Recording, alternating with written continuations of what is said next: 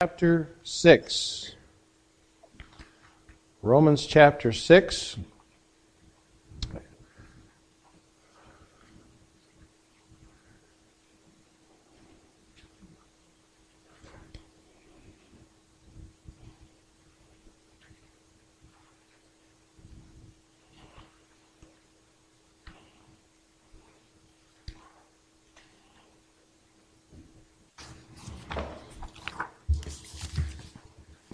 And this afternoon we'll be looking at verses 12 through the end of the chapter.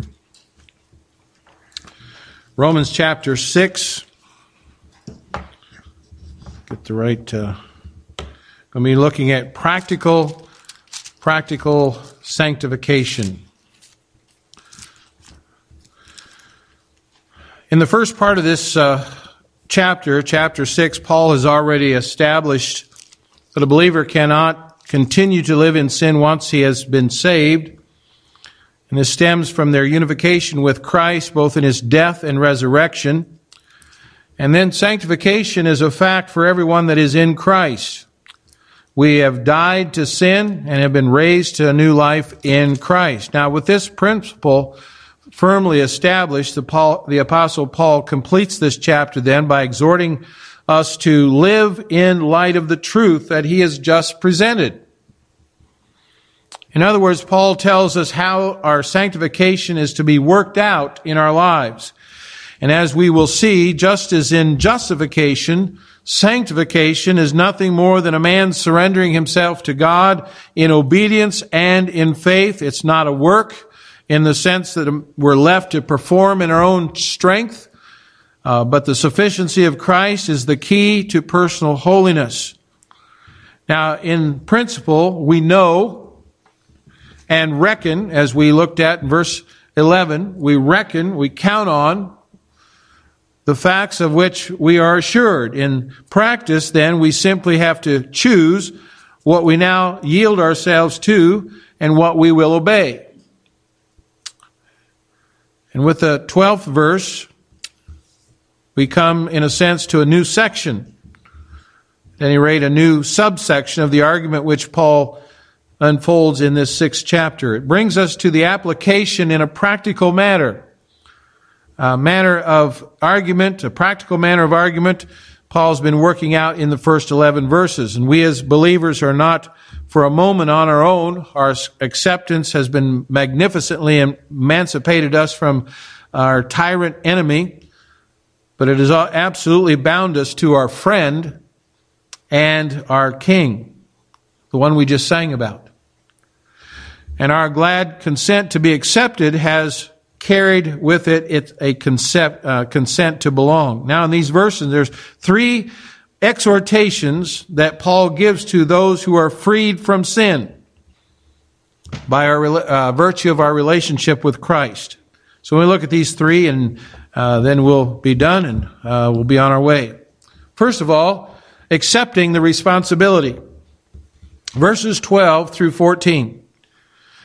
Let not sin therefore reign in your mortal body, body that you may, that ye should obey it in the lust thereof, neither yield ye your members as instruments of unrighteousness unto sin, but yield yourselves unto God as those that are alive from the dead, and your members as instruments of the righteousness unto God. For sin shall not have dominion over you, for ye are not under the law, but under grace.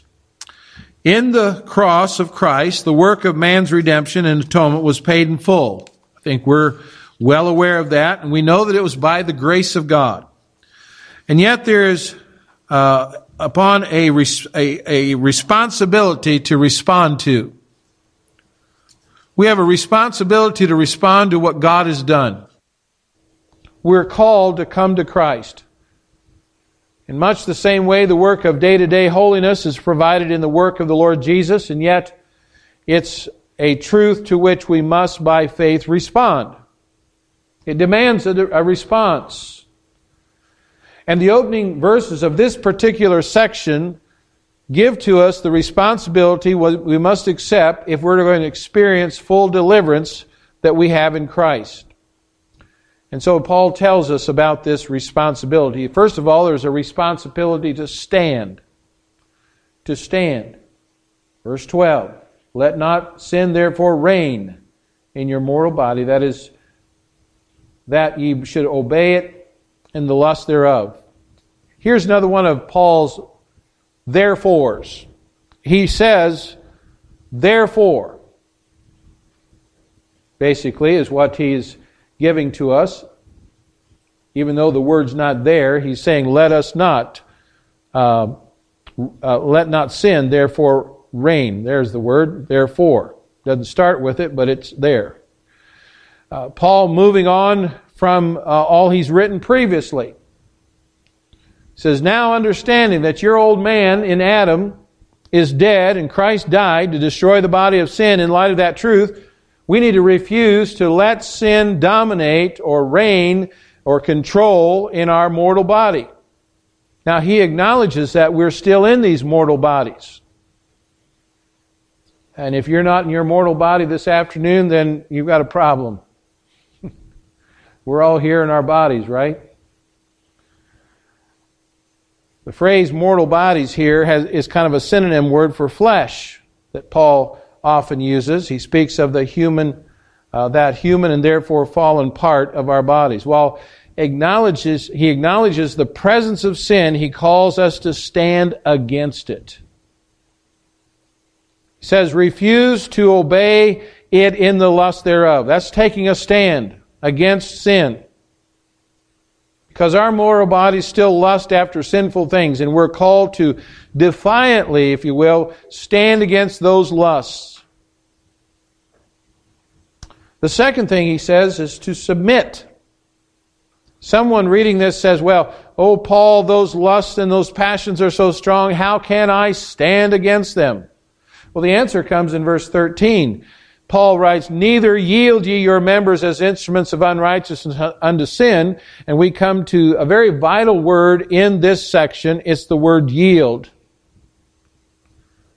It literally means to stand aside and to, the idea of the word is to present or provide something. Paul says we're not to yield our members to sin. The word uh, translated members here it speaks of a limb or a part of the body. Paul says, don't let, give your eyes, don't give your ears, your hands, your feet, or any of the members of your body to the work of sin.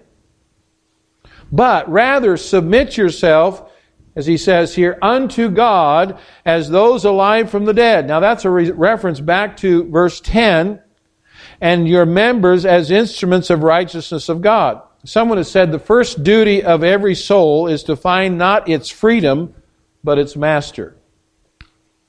And that is the heart of this section. The secret to sanctification is found in an old familiar place of submission. Are we willing to submit to the Lord? So we're to stand, we're to submit. Thirdly, we're to see. Verse 14 For sin shall not have dominion over you, for ye are not under the law, but under grace. Paul exhorts us to yield ourselves completely, body, soul, unto God. And it's not, it is upon this basic principle that Paul's whole premise stands. Our position has changed. The law said do, and we finally come to the point where we say, I can't. And then we repose ourselves upon Christ, and now we have moved from condemnation to justification and from the law's lofty demands to the loving grip of grace. We're under grace. When a man sees this fact, he accepts it as a God given truth in his life, then he understands that Paul is emphatically saying that sin shall not have dominion over you. When we see that we're under grace, that we no longer are trying to break free from sin by doing and doing and doing, as much as we are by faith responding to our already purchased free, uh, freedom. And it's not a matter of doing anymore, it's a matter of depending. Depending upon the Lord.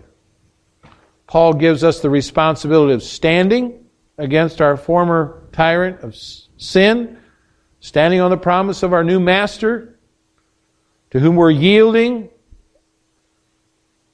in the place of sin. This leads us to Paul's second point in this section, that is acknowledging the rule.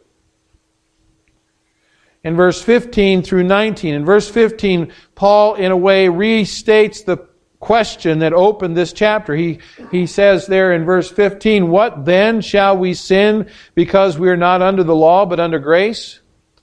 And his response to this sort of no rules philosophy has not changed. Again, he says the answer to that is God forbid. In many ways, Paul interjects this question in response to his statement in verse 14. And it's also a bridge to the principle he's about to unfold in the verses that follow. And as he did earlier in this chapter, Paul proves that this view is impossible in light of the truth of the gospel and the life of a person that truly believes the gospel. And so to prove this impossibility, Paul employs the ugly imagery of slavery. Now, we don't like to talk about slavery. But Paul uses it as an image here. He says in verse 16, Know ye not that ye that to whom ye yield yourselves servants, and that's the word there, servants to obey, his servants ye are, to whom ye obey, whether of sin unto death or of obedience unto righteousness. He says the true sign of where a man stands is found in whom the man serves. Who do you serve? In other words, for someone to say that they are saved by grace, and so they're free to live in sin, would be a contradiction of the very meaning and purpose of God's grace. We're not free to sin, we're free from sin. Now, as we think about this idea of, of slavery here, it's a matter of being practically holy as a matter of rule. That is, it's a matter of who or what rules in our lives. Paul says the believer is, in essence, the slave of Jesus Christ. That's what the word servant here uh, has to it in its meaning. The same word that Paul, if you go back to chapter uh, 1, it said Paul, a servant there chapter 1 1. It's the same word, it's the word doulos. And it's properly translated bond slave. That's how that's the meaning of it. Bond slave. It's not something the believer must accept, for it is true whether we accept it or not. It's something a believer must simply acknowledge in their daily lives. Now, Paul gives us three ways in which we are bond slaves to Jesus Christ. First of all, we're slaves by decision. We come bring this uh, in in verse 16. Know ye not that to whom ye yield yourselves servants to obey, his servants ye are to whom ye obey, whether of sin unto death or obedience unto righteousness. It's a matter of decision. By coming to faith in Christ, a person has already yielded to Christ, turned from sin, that is repentance, and that yielding is simply continued then throughout the rest of our lives. And so it's a choice. It's a choice we have to make every day. Now, we don't get saved every day, but we still have to choose to yield ourselves to Christ. We're either bond slaves to the tyrant of sin or we're bond slaves to the truth of Christ. And for the believer, there really is no choice. Actually, it's a choice, but uh, we willingly, gladly, happily submit to the rule of Christ if we are in Christ. But we're ma- we've made the decision. So we're slaves by decision. Secondly, we're slaves by deliverance.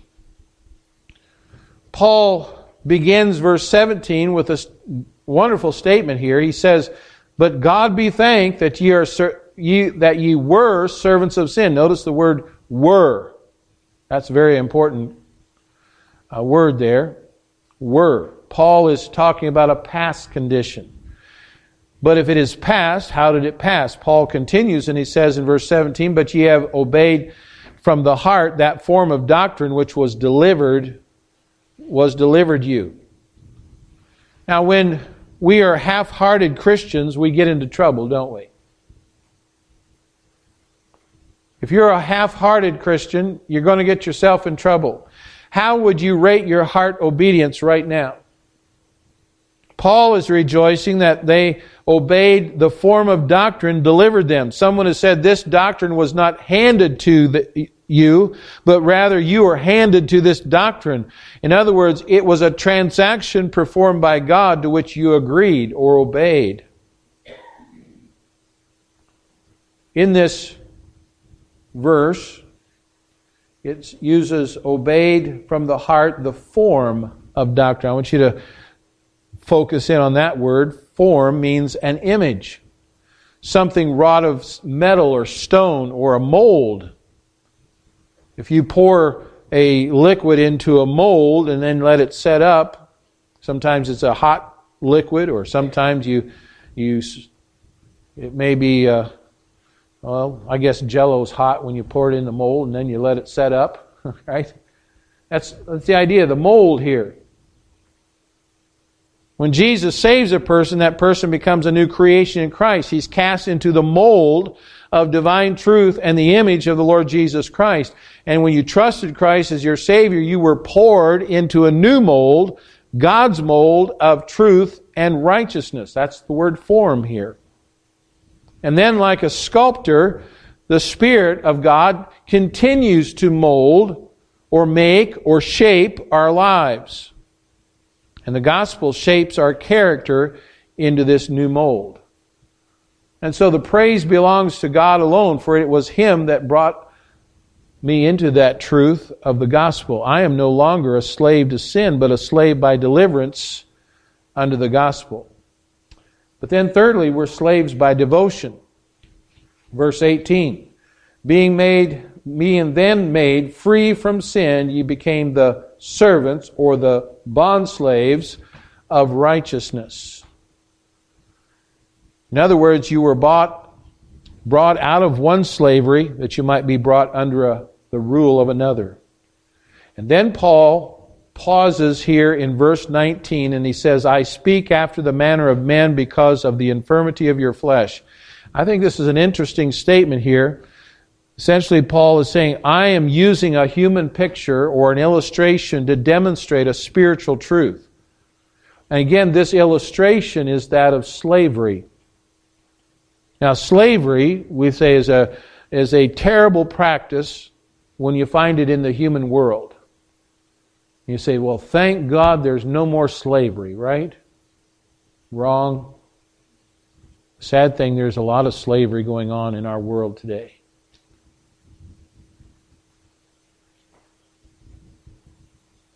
But that's the illustration, that's the picture that Paul is giving.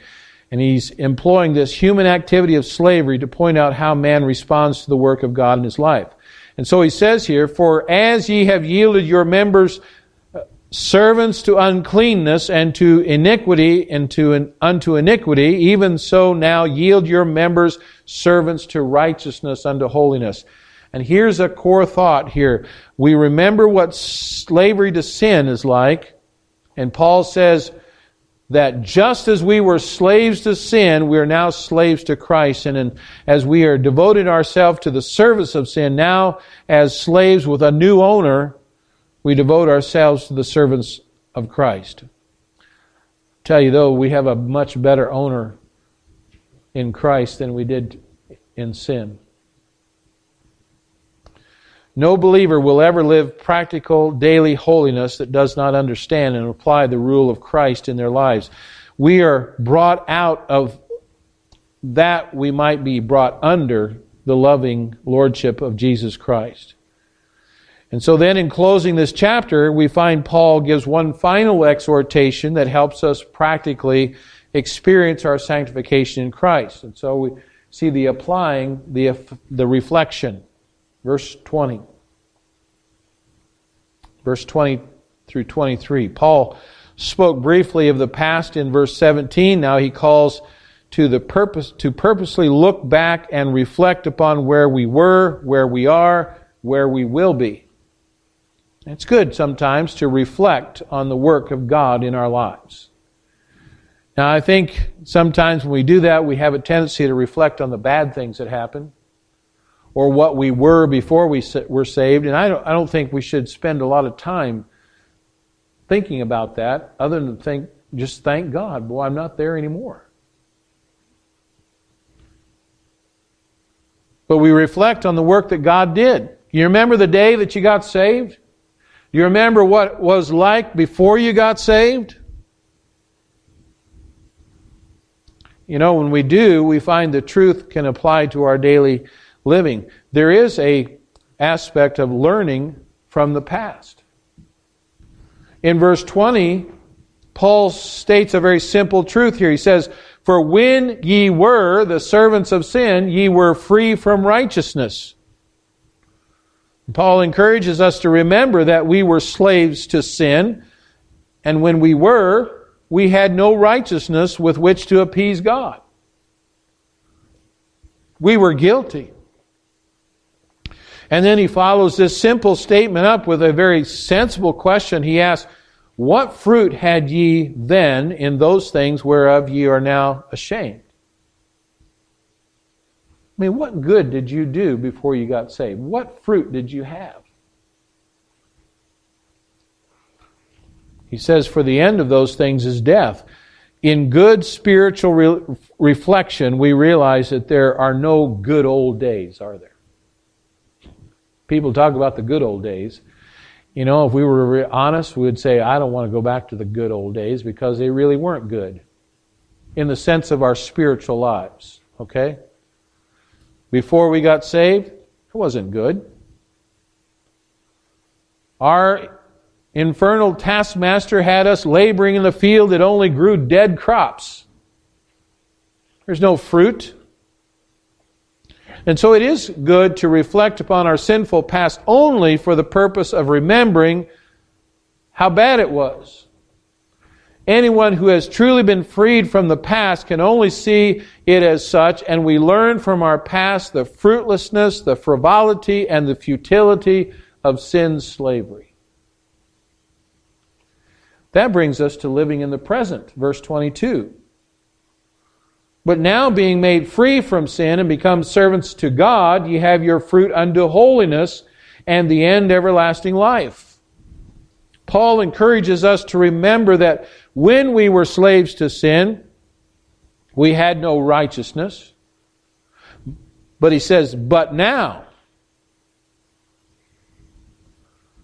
That was then, and you should reflect upon it as a truth that lies there, yet Paul does not want us to spend too much time reflecting on the past.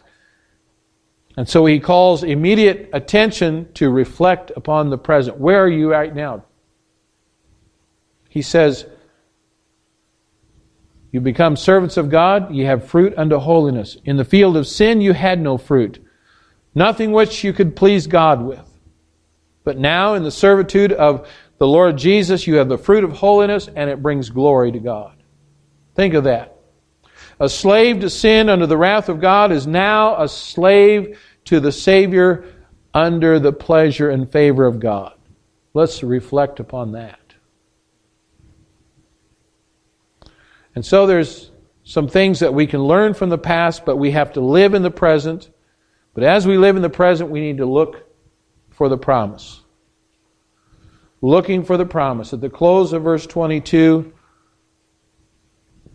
it's more closely akin to verse 23, but Paul says that our fruit is unto holiness, and the end of that fruit is everlasting life. Our slavery to sin brought only a life with the conclusion of death. Our slavery to Christ brings about life with no conclusion. We have everlasting life. And then that wonderful, wonderful verse of Romans 6:23, for the wages of sin is death, but the gift of God is eternal life through Jesus Christ our Lord. Oh, it's a wonderful verse. It's a familiar verse, and it even shines more brightly when we place it in the bouquet of its context. So many times we think about that verse and we think about it, you know, by itself. But think of it as a part of this context. Sin paid us in death, and rightly so, for that is the wage we earned as guilty sinners. And when we reflect on that truth, along with the fact that God has, by a gift, an act of total free grace, He's handed to us eternal life in Christ, we can appreciate more and more and more the benefits of being Christ's servants. So, reflection results in surrender. Surrender results in holiness. And every day I can live in submissive response to the truth of my liberation in Christ. And that's one of those paradoxes of Scripture. We're set free in Christ, we're set free of sin, but we're become bond slaves of the Lord Jesus Christ. That's practical sanctification. What wonderful truths from God's Word. Do you believe them?